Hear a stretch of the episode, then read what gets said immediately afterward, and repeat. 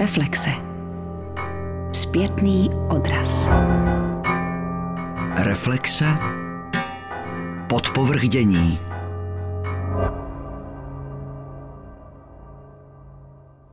Milé posluchačky a milí posluchači, naším dnešním hostem v Olomouckém studiu Českého rozhlasu je brněnský básník, prozaik, časopisecký nakladatelský redaktor Jan Němec, ročník 1981. S takovýmto jménem musíte v českém kulturním prostoru počítat s dotazy ohledně příbuzenství se slavným filmovým režisérem a v pokročilém věku i spisovatelem Janem Němcem, který žil v letech 1936 až 2016. Odpověď je ale v daném případě negativní, nicméně náš host své nadání v skutku podědil, jelikož jeho otcem je Ludvík Němec, narozený v roce 1957, jenž od roku 1978 vydal osm prozaických knih a dlouhá léta byl ředitelem brněnského studia Českého rozhlasu. Jan Němec, tedy syn Ludvíka Němce, knižně debitoval v roce 2007 sbírkou básní nazvanou První život, která se nesetkala s výraznějším ohlasem. Jinak tomu však už bylo v případě povídkového cyklu Hra pro čtyři ruce, vydaného roku 2009. Ten se totiž dočkal v roce 2010 nominace na cenu Jiřího Ortena. Přelomový úspěch se v Němcově případu dostavil po vydání rozsáhlého románu Dějiny světla, což bylo v roce 2013. Svébytná životopisná próza byla inspirována osudem mimořádného fotografa Františka Drtikola, který se koncem 30. let 20. století vzdal umělecké dráhy, přičemž se dále věnoval hlavně duchovním naukám a krom jiného přeložil do češtiny stěžení díla buddhismu. Jan Němec byl za toto své dílo nominován na magnezii literu v kategorii próza i na cenu Josefa Škvoreckého a obdržel za něj cenu Česká kniha 2014. Ve stejném roce za dějiny světla ještě získal cenu Evropské unie za literaturu a byl zvolen předsedou tehdy nově vzniklé asociace spisovatelů. Úvodní představení tedy máme za sebou a je nejvyšší čas pozdravit se s naším hostem. Dobrý den, pane Němče. Dobrý den. A položit první otázku. Ovlivnil tento úspěch dějin světla nějak váš život? Projevil se třeba i ve vašem přístupu k další tvorbě? Já myslím, že, že moc ne, tak eh, literatura není roková hudba, tam eh, ten úspěch eh, v literatuře má trošku jiné parametry, spíš je to snad nějaké uznání od uší obce literární, ale že by to člověku změnilo život, to, to naštěstí ne. Takže pomohlo to té knize jako takové dějinám světla, ty byly následně přeloženy asi do desíti jazyků, ale já sám jsem žádnou zvláštní změnu nepocítil. Takže k další knize. Na tu si vaši čtenáři museli počkat pět let. Stal se jí opět rozsáhlý román vzniklý z autentické životní matérie, tentokrát ovšem autobiografické. Zdůrazníme, že pod názvem Možnosti milostného románu primárně zprostředkovává v skutku milostný příběh. Jehož protagonista a vypravěč disponuje až ostentativně akcentovanými autobiografickými rysy. A jestliže jste ode mne zvyklí, že obvykle v našem pořadu uvádím, jak je aktuální host či jeho dílo spojeno s Olomoucí, pak mám nyní zapovinnost zmínit, že jako vypravěčův milostný protějšek vystupuje studentka naší katedry bohemistiky na zdejší filozofické fakultě.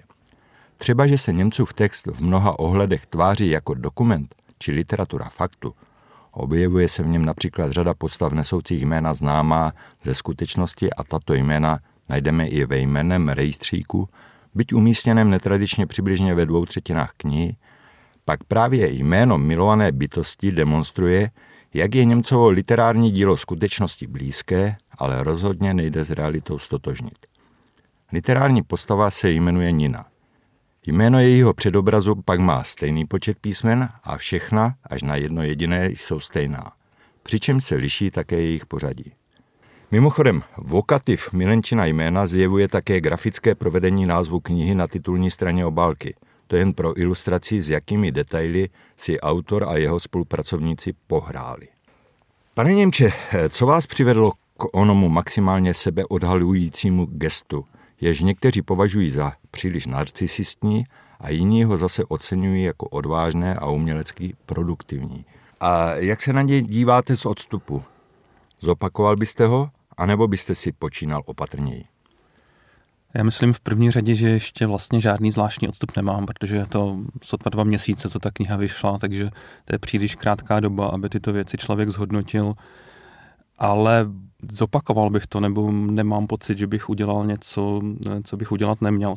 Říká se občas, že existují tři pravidla na napsání románu a dodává se v zápěti, že bohužel nikdo neví, jaká to jsou. Ale přesto si myslím, že jedno, asi ne z pravidel, ale z takových jako doporučení je, je to, že člověk vlastně vždycky by měl psát eh, o tom, co ho zrovna nejvíc zajímá, co se ho nejvíc dotýká, co ho nejvíc bolí. Zkrátka, že eh, ta témata, myslím, v případě románu by neměla být jenom intelektuální, ale mělo by to být něco, co fakt člověk nějakým způsobem prožívá.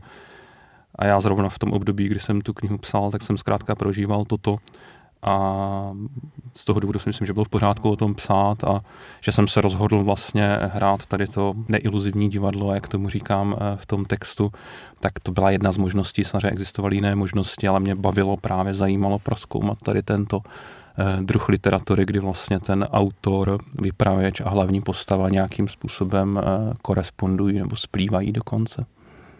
A na jaké ohlasy jste narazil u těch, které v románu prezentujete pod reálnými jmény? Nevznikne třeba obdoba hlasu nad rukopisem Vaculíkova českého snáře, kteráž to publikace zprostředkovává nevždy nadšené reakce osob vystupujících v slavném Vaculíkově deníkovém románu?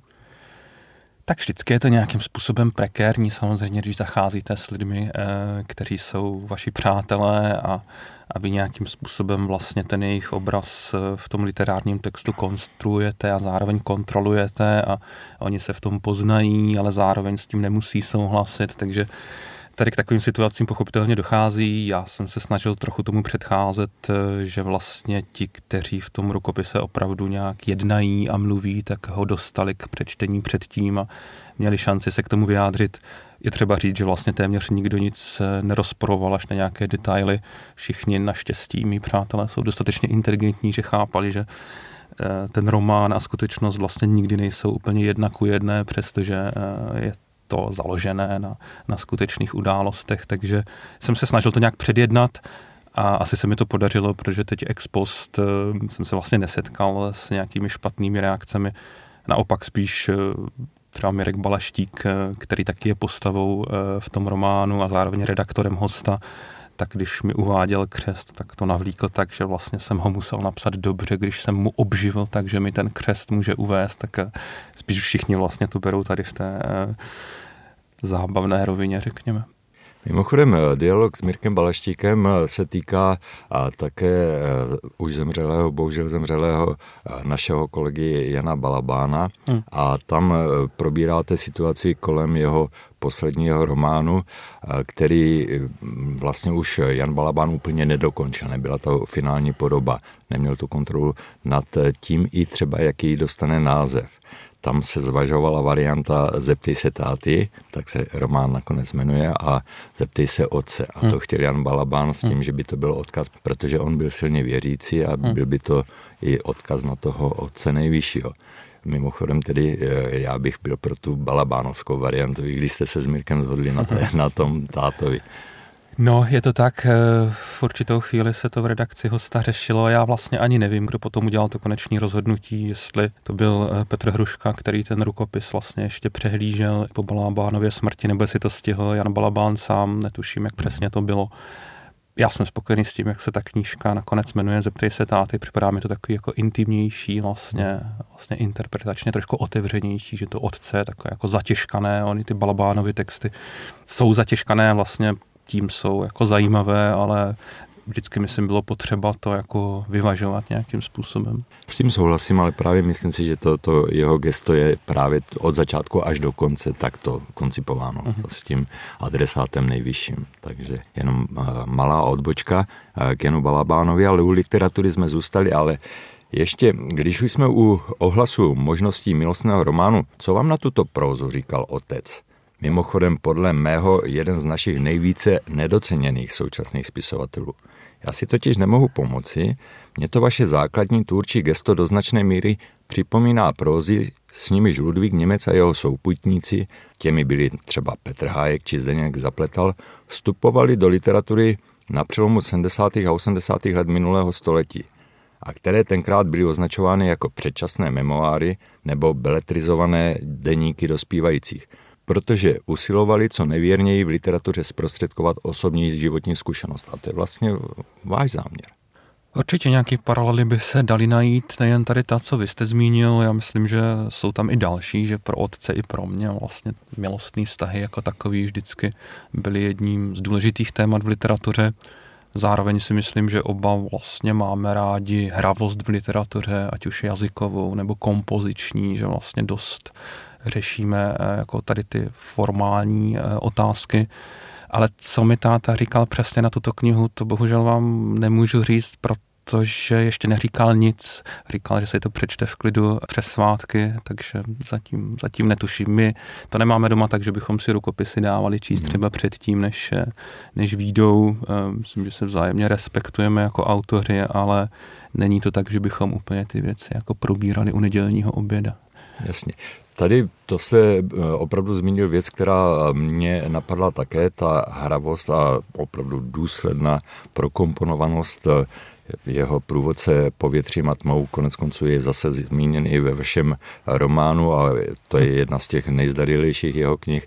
Jeho druhá kniha se jmenuje Hra na slepo a vaše druhá kniha je zase hra pro čtyři ruce, takže to je opravdu zřetelné, že, že ten naturel tvůrčí máte podobný, ale jak říkáte, neprobíráte to u nedělního oběda, ale ještě přece jenom tady u těch paralel zůstanu. Oba podle mne totiž do krajnosti napínáte onu pomyslnou membránu oddělující aktuální svět od toho fikčního. Oba provokujete čtenářovo vnímání snahou anulovat hranici mezi literaturou a realitou. Ostatně je to asi oblíbená disciplína spisovatelů pocházejících z Brna, jak dokládají texty Milana Kundery či Jiřího Kratochvila. Vaši prozu lze číst rovněž jako obsáhlou a velmi pestrou kulturní encyklopedii. Co pro vás z pohledu příjemce tedy umění znamená? Co vám přináší a co od něj očekáváte? No, to je hodně taková široká otázka. Nevím, jestli na to dokážu odpovědět tady na té zase obecné rovině. Eh, a pro mě je asi důležitý, když eh, píšu nějaký román, že vždycky je to víc než jenom ta kniha, že to je nějaký jako projekt vlastně prostřednictvím něhož člověk proskoumává určitou jednak část své vlastní zkušenosti a jednak eh, určitý typ literatury. Že já nejsem ten autor asi, jak se o některých říká, že vlastně celý život třeba píší jednu knihu.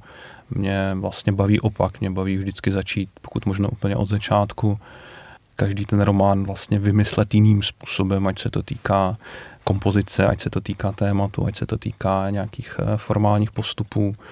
A proto vlastně ty dějiny světla a ty možnosti milostního románu zase tolik nespojuje. Jako takhle já vnímám nějaký svůj osobní smysl umění, že to jsou určitý vlastně experimenty, který člověk dělá sám na sobě a pomocí nichž eh, proskoumává vždycky jako nějakou novou, novou část zkušenosti. Mě právě zajímá tady eh, to vaše snažení odlišit jednotlivá díla je opravdu zřetelný. My jsme tady minule měli Václava Vokolka, který má na svém kontě ještě víc knih a taky se snaží o to, aby každá byla jiná. Ale já se vrátím mm. ještě k té své otázce máte umění zařazeno na jakém hodnotovém e, stupni jako vnímatel. Ne jako tvůrce, ale jako vnímatel. Aha. Zajdete si do galerie nebo chodíte do divadla často a s jakými pocity a co, co vám to dává? A nebo jste naopak uzavřen jenom do světa knih a toho svého snažení? Ne, ne, to absolutně ne, tak e, já se tím vlastně zabývám profesionálně, tak za prvé jsem, jak jste říkal, v úvodu redaktor eh, nakladatelství a literárního časopisu, takže eh, ta literatura mě jako opravdu živí. Zároveň jako pravidelně třeba jezdím na festival do Karlových varů a dokonce jsem tam pracoval ve festivalovém deníku, takže jako ve filmu vlastně jsem taky docela doma, dokonce teď píšu nějaký filmový scénář. Studoval jsem divadelní dramaturgii na Jáškově akademii muzických umění, mám psát právě nějakou divadelní hru pro Národní divadlo Brno, takže já naopak úplně jako nerozlišuju mezi těmi jednotlivými uměleckými druhy, protože se mi zdá, že vlastně nějaký existenciální zřetel zatím jako může být velmi podobný, že to jsou opravdu jako různé cesty, jak určitý věci vyjadřovat a určitý umělecký druhy se hodí víc pro určitý typ zkušenosti, ale jako v zásadě nerozumím tolik hudby, třeba nerozumím tolik výtvarnému umění, ale i do těch galerií chodím a na koncerty současné vážné hudby chodím velmi rád, takže jo, to já jsem v tomto vlastně docela univerzální. Já se ještě zeptám právě na takové ty dramatické souvislosti, protože vy jste i televizní dramaturg, nebo byl... Svýho času jsem byl, no, teď úplně ne. Takže mm, tady jste zmínil vlastně scenaristickou praxi nebo práci eh, i úvahu o divadelní hře. Mělo by se jednat o adaptaci eh, některé vaší prózy, anebo je to něco úplně jiného? Je to úplně něco jiného. Já právě, jak už jsem říkal, že nerad eh, vlastně se k těm věcem nějak vracím nebo nerad je opakuju, tak se to týká i těch adaptací, že eh, jsou například prodaná práva na ty dějiny světla, ale já jsem asi měl možnost psát scénář, ale už jsem vlastně nechtěl, protože už to pro mě není takový jako vzrušení a taková výzva vlastně se vracet k té stejné látce, že mám pocit, že z nějakého uměleckého hlediska je vlastně zdravější spíš se jako dívat dopředu a objevovat ty nové horizonty, než jako znova vlastně luhovat eh, ten stejný materiál po druhé.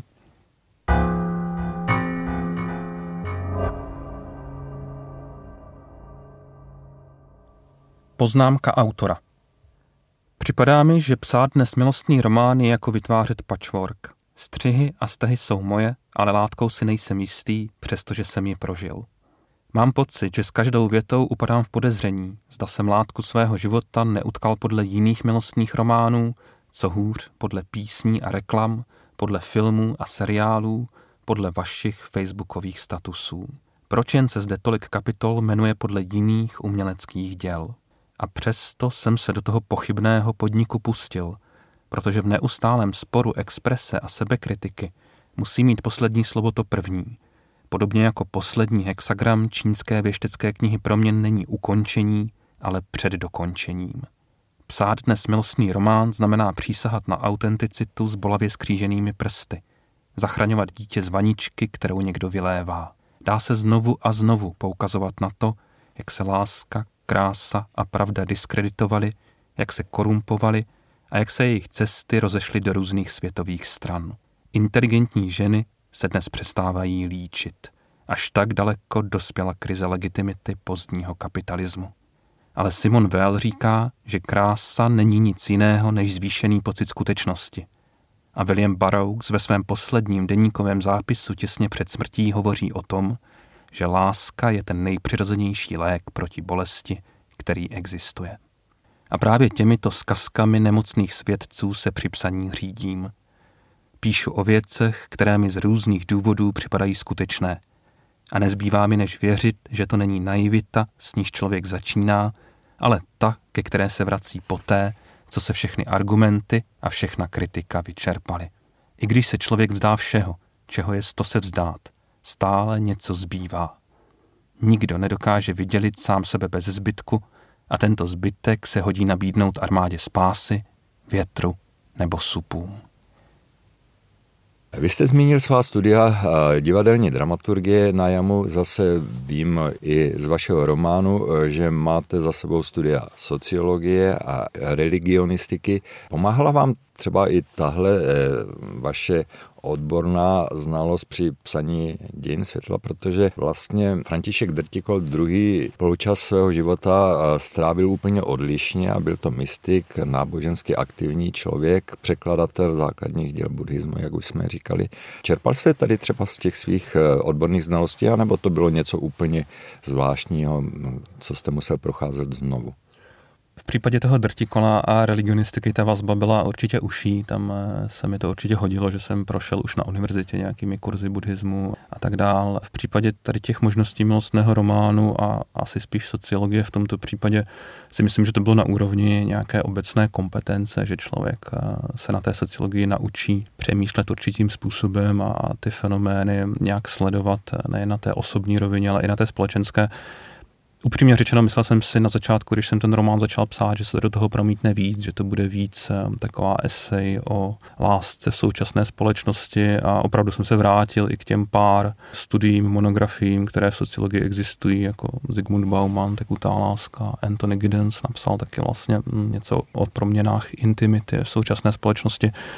Musím říct, že jsem byl trošičku zklamaný, že se mi zdálo, že vlastně tam, kde ten Bauman třeba říká něco zajímavého, tak už to vlastně zase neříká jako sociolog, ale spíš jako filozof nebo jako někdo se zázemím v nějaké židovské tradici že ono o té lásce, když mluví sociologové, tak to bohužel jako nutně zůstává na té úrovni vlastně mm, cizí tomu citu samotnému, takže to lze zkoumat zvnějšku a statisticky a pomocí nějakých trendů, ale bohužel jako je těžký se dostat eh, k tomu jádru těch věcí eh, a o tom je samozřejmě šlo jako prozaikovi, takže jsem záhy vlastně tady ty monografie odložil a myslím, že ani v té knížce vlastně těch pasáží, které by se nějak zamýšlely nad eh, proměnami intimity v současné společnosti nakonec tolik není, že to zůstalo spíš fakt na té osobní, emocionální, fyziologické, sexuální rovině.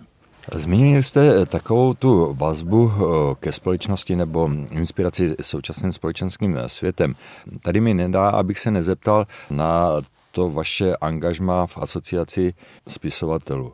To byl projekt, který vlastně velmi výrazně zdůrazňoval, že postavení spisovatele v současné české společnosti je marginální, že by se měli více spisovatele sami starat o to, aby byli více slyšet a respektováni ve společnosti a stejně tak, aby ta odezva společnosti byla také výraznější a vstřícnější. To byly eh, roky 2014-2015. Tenkrát se konal i první sjezd, nebo nevím, jestli jste tomu říkali sjezd, ale byl to sjezd, že pamatuju si to dobře. A pak nějak eh, mám dojem, že asociace spisovatelů vymizela dostracena. Je to jenom moje neznalost, anebo je to realita? Částečně máte pravdu. Eh, myslím si, že to, co jste říkal, že jsme tehdy horovali pro to, aby ti spisovatelé byli nějak víc součástí veřejného prostoru, tak to si myslím, že se vlastně nepodařilo úplně uskutečnit z různých důvodů. Eh, nemáte pravdu v tom smyslu, že asociace spisovatelů dál existuje. Myslím, že vlastně funguje velmi dobře, ale funguje spíš tak jakoby dovnitř toho oboru, než směrem ven, takže poskytuje servis autorům od nějakého právního poradenství, přestože organizuje nějaký vlastně docela rozsáhlý cykly čtení eh, ve spolupráci s českými knihovnami a vlastně tady ta agenda eh, tam je pořád přítomná ale možná ten nejdůležitější úkol, aby ta literatura byla nějak víc eh, viditelná v tom veřejném prostoru, se ani nám nepodařilo realizovat. Právě na ten jsem myslel, protože vlastně takový ten profesní servis, eh, to konec konců svého času dělala i obec spisovatelů, bohužel teďka profanovaná značka, ta ale na rozdíl od vás zahrnovala i nás literární vědce a literární kritiky. Asociace spisovatelů hmm. vyčlenila tuto cházku mimo své řady. Takže eh, jenom právě mě šlo ten společenský přesah a, a ten sám říkáte, že teda asi se nenaplnilo vaše očekávání a myslím, že ani očekávání čtenářů a ostatních eh, zainteresovaných na literatuře, na slovesném umění a jeho rezonanci ve společnosti. Hmm, hmm. Ono je těžké to vlastně nějak eh, analyzovat, eh, jestli vůbec něco takového je ještě dneska možný. Já si myslím, že eh, tam jakoby ta vůle byla ze strany asociace spisovatelů, ale možná ta naše představa vůbec spisovatele jako zároveň veřejného intelektuála a někoho, kdo bude komentovat aktuální dění, trošku patří jako do druhé poloviny 20. století, no, protože Teď jsem připravoval do hosta vlastně rozsáhlý téma o Susan Sontagové, která byla přesně tady ten typ člověka, vlastně spisovatelka, literární kritička, esejistka, aktivistka. Mě to jako pořád vlastně hrozně imponuje a konvenuje a zrovna tu Susan Sontagovou fakt mám velmi rád. Ale zároveň člověk, když se do toho ponoří eh, víc, tak vidí, že to opravdu není záležitost jenom té individuality, ale že to je z velké míry záležitost vlastně toho očekávání a toho kontextu, který je kolem eh, toho člověka. A dneska opravdu to je tak, že většina lidí z médií um, spíš zavolá někomu, jako je Václav Cílek, nebo někomu, jako je Aňa Geislerová, že je jako nenapadne vlastně na ty spisovatele se obrátit. Um, možná to částečně, protože neudělali dobrou zkušenost, i takový případy jsou. Já samozřejmě jako spisovatel bych si přál, aby to ti lidi z médií zkoušeli častěji a aby pochopili, že ta literatura pořád jako nabízí vlastně nějakou perspektivu, která v tom veřejném prostoru chybí potom je na spisovatelích, aby tu perspektivu dokázali nějakým způsobem eh, věrohodně reprezentovat. Bohužel nejde to jenom eh, z jedné strany, vždycky vlastně musí být eh, poptávka i nabídka. Určitě, to souhlasím s tím, že přece jenom taky ten odkaz nebo vaše připomínka, že ta role spisovatele ve společnosti eh, byla výraznější ve druhé polovině 20. století. Nemůžu si pomoct, ono to podle mě spíš platí v našem českém prostředí. V současnosti myslím, že ve světě mm, zase ještě ten hlas spisovatelský je respektovaný víc než u nás. Je to podle mě jeden z paradoxů, že spisovatelé, kteří tady hráli velmi výraznou roli právě na tom dění, které jsme si teď eh, připomínali před 30 lety, tak eh, paradoxně po té změně společenské se opravdu z části z kraje tohoto času dobrovolně, ale potom už se nedostali na zpátek do toho ne centra, ale blíž k centru dění. Hm, Ta hm. pozice v českém literárním a kulturním kontextu je opravdu velmi tristní až. No, souhlasím s vámi, nemám k tomu celkem co dodat.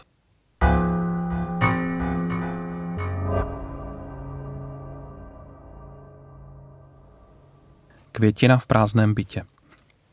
A někdy jsem si jen z čiré existenciální marnivosti představoval, jaké to je, když jsi sama.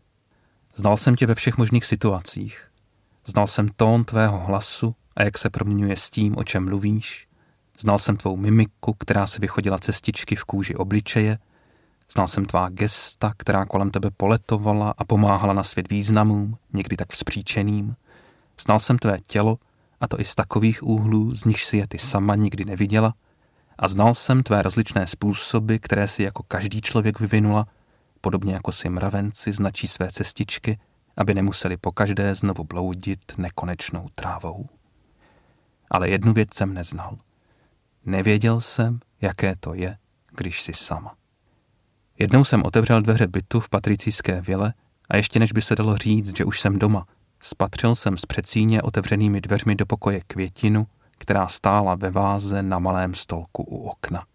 Štěstí je vůně květiny v prázdném bytě. Došlo mi tehdy a nechtělo se mi překročit práh, protože jsem věděl, že jediný další krok to kouzlo zruší. Při nejmenším to budu já, zase já, kdo ucítí její vůni. Za to, dokud tam ta květina byla sama. A teď jsem si říkal, je tvá samota také taková? Někdo techničtěji založený by snad po bytě rozmístil záznamová zařízení. Někde kolem třetí hodiny záznamu by záběr z kamery schované v květináči s palmou ukázal, jak vstáváš od stolu a před skříňovým zrcadlem si stahuješ džíny přes pravou půlku a zamračeně se otáčíš na vyrážku, která se ti tam udělala. O chvíli později by další kamera instalovaná v koupelně odhalila, jak si přičicháváš k mé vodě poholení a pak ji s uličnickým úsměvem použiješ jako dezinfekci na rozškrábnuté místo na pravé polovině zadku, kde se ještě před chvíli zvedal zarudlý vrcholek. Jenže mě šlo o něco jiného. Rozhodl jsem se, že budu trénovat na veverkách v parku. Vypozoroval jsem, kde mají doupě a posadil jsem se na lavičku pod jejich strom. Veverky o mě přirozeně hned věděli a obloukem se mi vyhýbali – ale čím déle jsem tam seděl, tím méně dávali pozor, jejich ostražitost se otupila, anebo je prostě jen nebavilo, že si kvůli mně musí zacházet. Vůbec jsem se nehýbal a oni si na mě po nějaké době natolik zvykli, že nakonec jedna z nich podběhla lavičku několik desítek centimetrů od mých bod. Jako zkouška to nedopadlo úplně špatně. S jistou rezervou se mi podařilo, abych tam nebyl. Věděl jsem, že si samozřejmě chytřejší než nějaká rezavá veverka. Ale zase, třeba to chce jen trochu víc trpělivosti.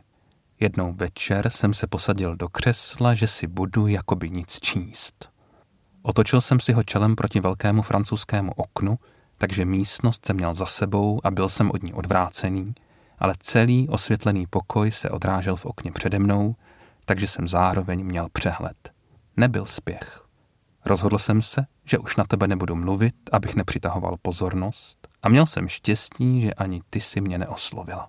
Vzal jsem si monografii s reprodukcemi obrazů Amédea Modiglianiho a chvíli jsem jí jen tak listoval. Vždy se mi líbilo, jak Modigliani spodobňoval ženy, ty protáhlé obličeje s pískovými odstíny pleti, tváře, z nichž byly jen rysy. Po nějakých 20 minutách jsem knihu odložil do klína a ponořil se do cvičení, které jsem si předem připravil. Bylo to jednoduché. Řekl jsem si, že se stanu sochou. Nejen, že jsem se už nehýbal, ale upravil jsem také dech, aby byl co nejmělčí. Díky tomu se mi zpomalil i tep a nakonec jsem zastavil i myšlenky. Netrvalo dlouho a všiml jsem si, že o mě začínáš ztrácet povědomí. Skládala si vyžahlené oblečení ve skleněné tabuli okna, pak si otevřela skříň, aby si je uložila. A když si vzala do rukou žehlící prkno, že ho složíš, začala si spotichu zpívat. To si v mé přítomnosti nikdy nedělala. Potom si docela obyčejně přešla pokojem do kuchyně a postavila vodu na čaj. Čekal jsem, zda se mě jako obvykle zeptáš, jestli si dám taky, ale mlčela si. Vypadalo to, že si na mou přítomnost zapomněla rychleji, než jsem doufal.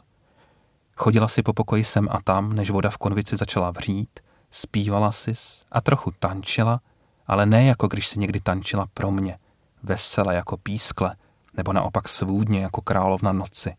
Teď si tančila jen sama pro sebe, jako když voní květina v prázdném bytě. Hleděl jsem, jak se tvé tělo pohybuje ve skle jako zatavené, jak se pohybuje ve skle, ve kterém se odrážela světla pokoje za mými zády a prolínala se s pouličními lampami. Cítil jsem, že mám dost a že víc tvé samoty už nesnesu. Nino, lesl jsem, abych to kouzlo zrušil, jenže ty si tančila dál, jako bys mě přeslechla. Zvedl jsem se tedy z křesla, že tě obejmu, ale prošla si mou náručí, jako bych tam nebyl. Díval jsem se, jak si z kuchyně neseš konvičku čaje, z jejíž hubičky uniká vlhké teplo a pak usedáš do křesla, které jsem před chvílí opustil. To ti ani není divné, že je otočené jinak, než vždy bývá? Chvíli si listovala Modiglianiho monografii, kterou jsem tam odložil, a pak si něco pošeptala mému odrazu, který tam zůstal přichycený v okně jako poslední důkaz o mé existenci. Pošeptala si něco, co už jsem neslyšel. Pojďme eh, naspátek eh, k vaší tvorbě. Máte teďka nějaké další plány? Hm, zmiňovali jsme dramatický text, který by mohl vzniknout. Říkal jste, že zkoušíte psát scénář. Eh, ten byste mohl přiblížit nějakým způsobem? Jo, ten filmový scénář je už vlastně takovým jako pokročilejším stádiu. Je to vlastně námět, se kterým mě oslovil režisér a, a producenti. V krátkosti je to příběh vlastně nějakých dvou mladých kluků, Rusů, kteří utekli, a je to založeno na nějaké skutečné události, tedy kteří utekli z nějakého pasťáku poblíž Moskvy, ukradli eh, kola a, a na těch kolech vlastně asi za měsíc a půl dojeli až eh, do Česka, v podstatě jako prchali eh, do Evropy z Ruska. Takže to taková cyklistická road movie, nebo jak to říct, takový film vlastně o všech těch eh, iniciačních zážitcích a, a těch jako prvních zkušenostech, které oni na té cestě eh, sbírají. Zároveň asi to vypadá, že to bude zasazené vlastně eh, do doby toho rusko-ukrajinského konfliktu, takže nějak i ty současné dějiny se tam promítnou.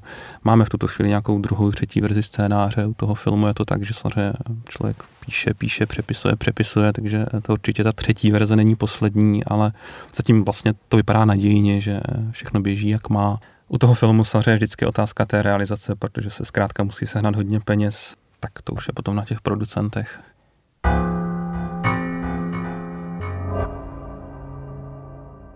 Tetování pro Ninu Jednou po večeři Nina řekla, chtěla bych si nechat udělat tetování.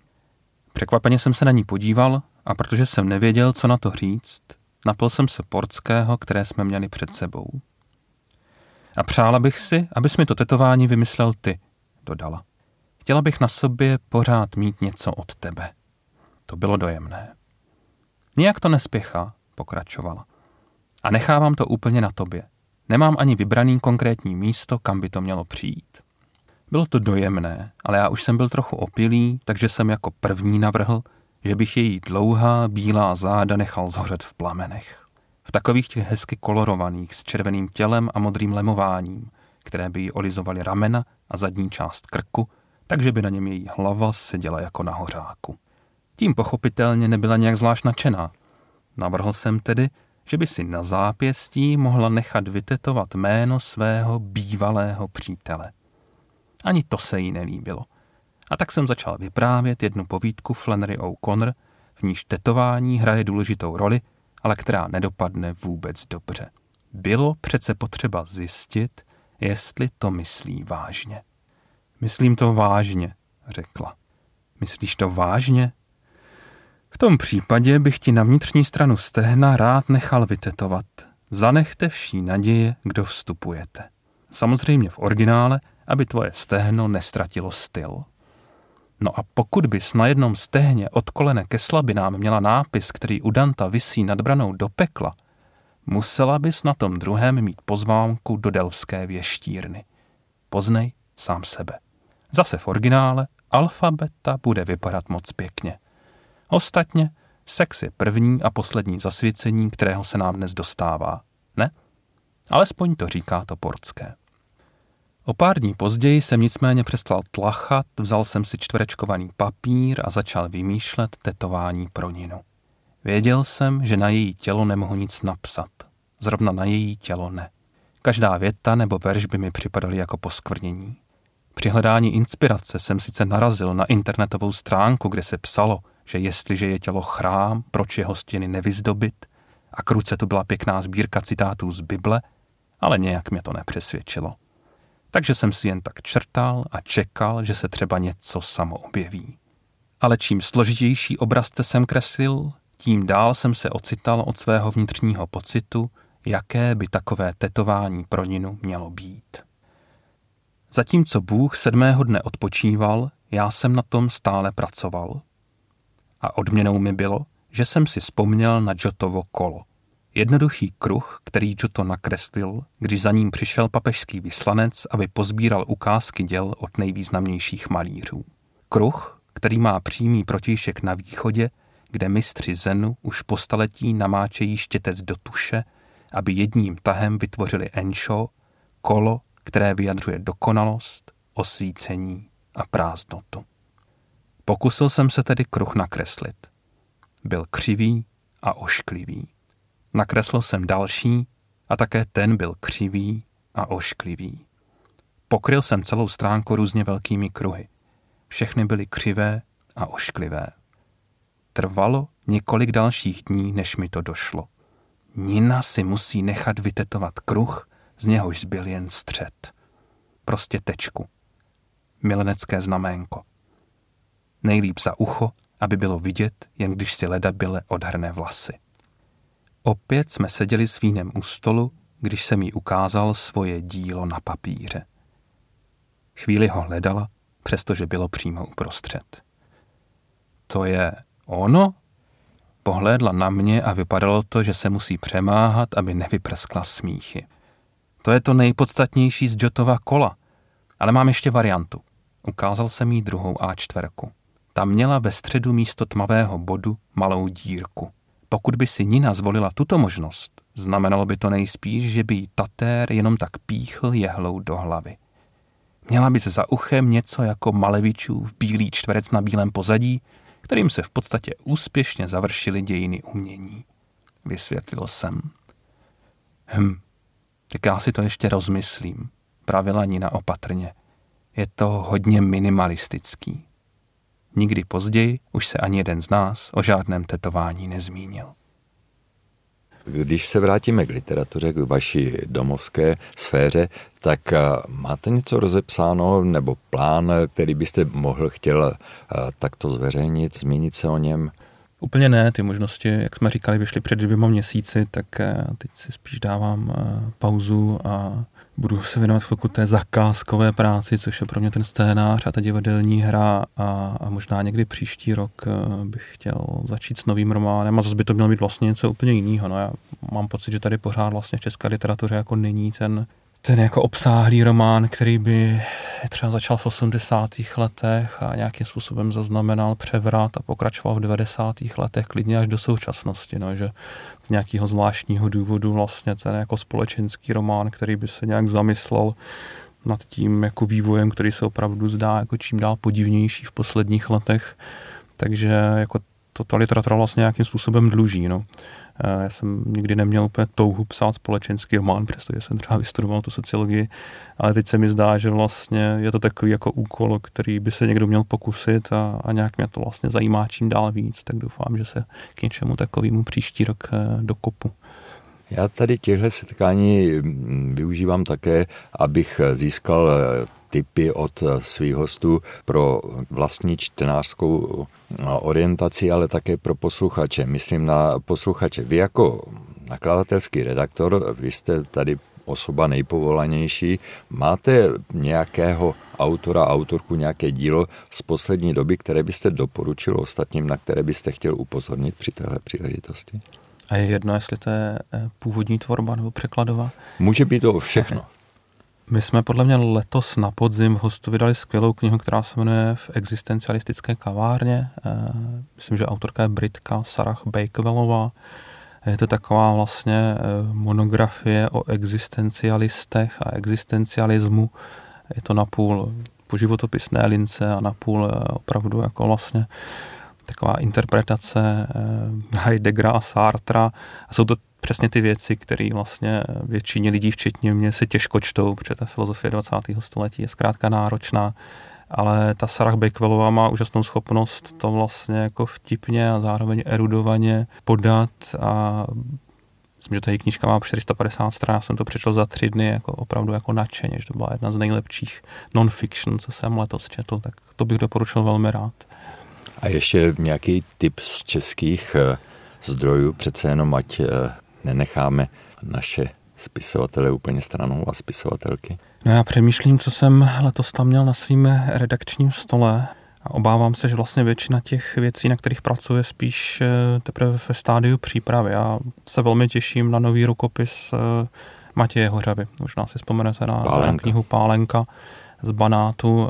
Matěj Hořava teď už několik posledních let žije v Tbilisi v Gruzii a poslal mi rukopis, který vlastně vypadá podobně jak ta pálenka, zase jsou to takové krátké povídky, částečně autobiografický.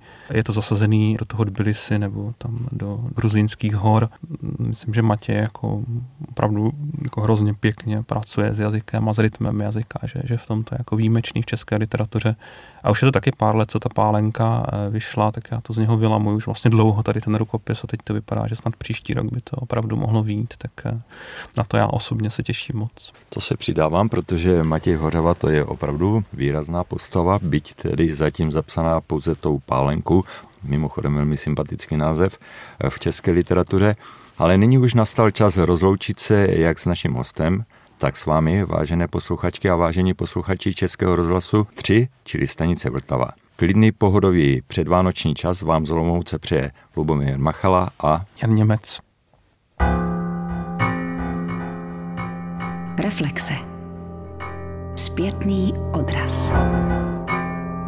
Reflexe. Podpovrchdění.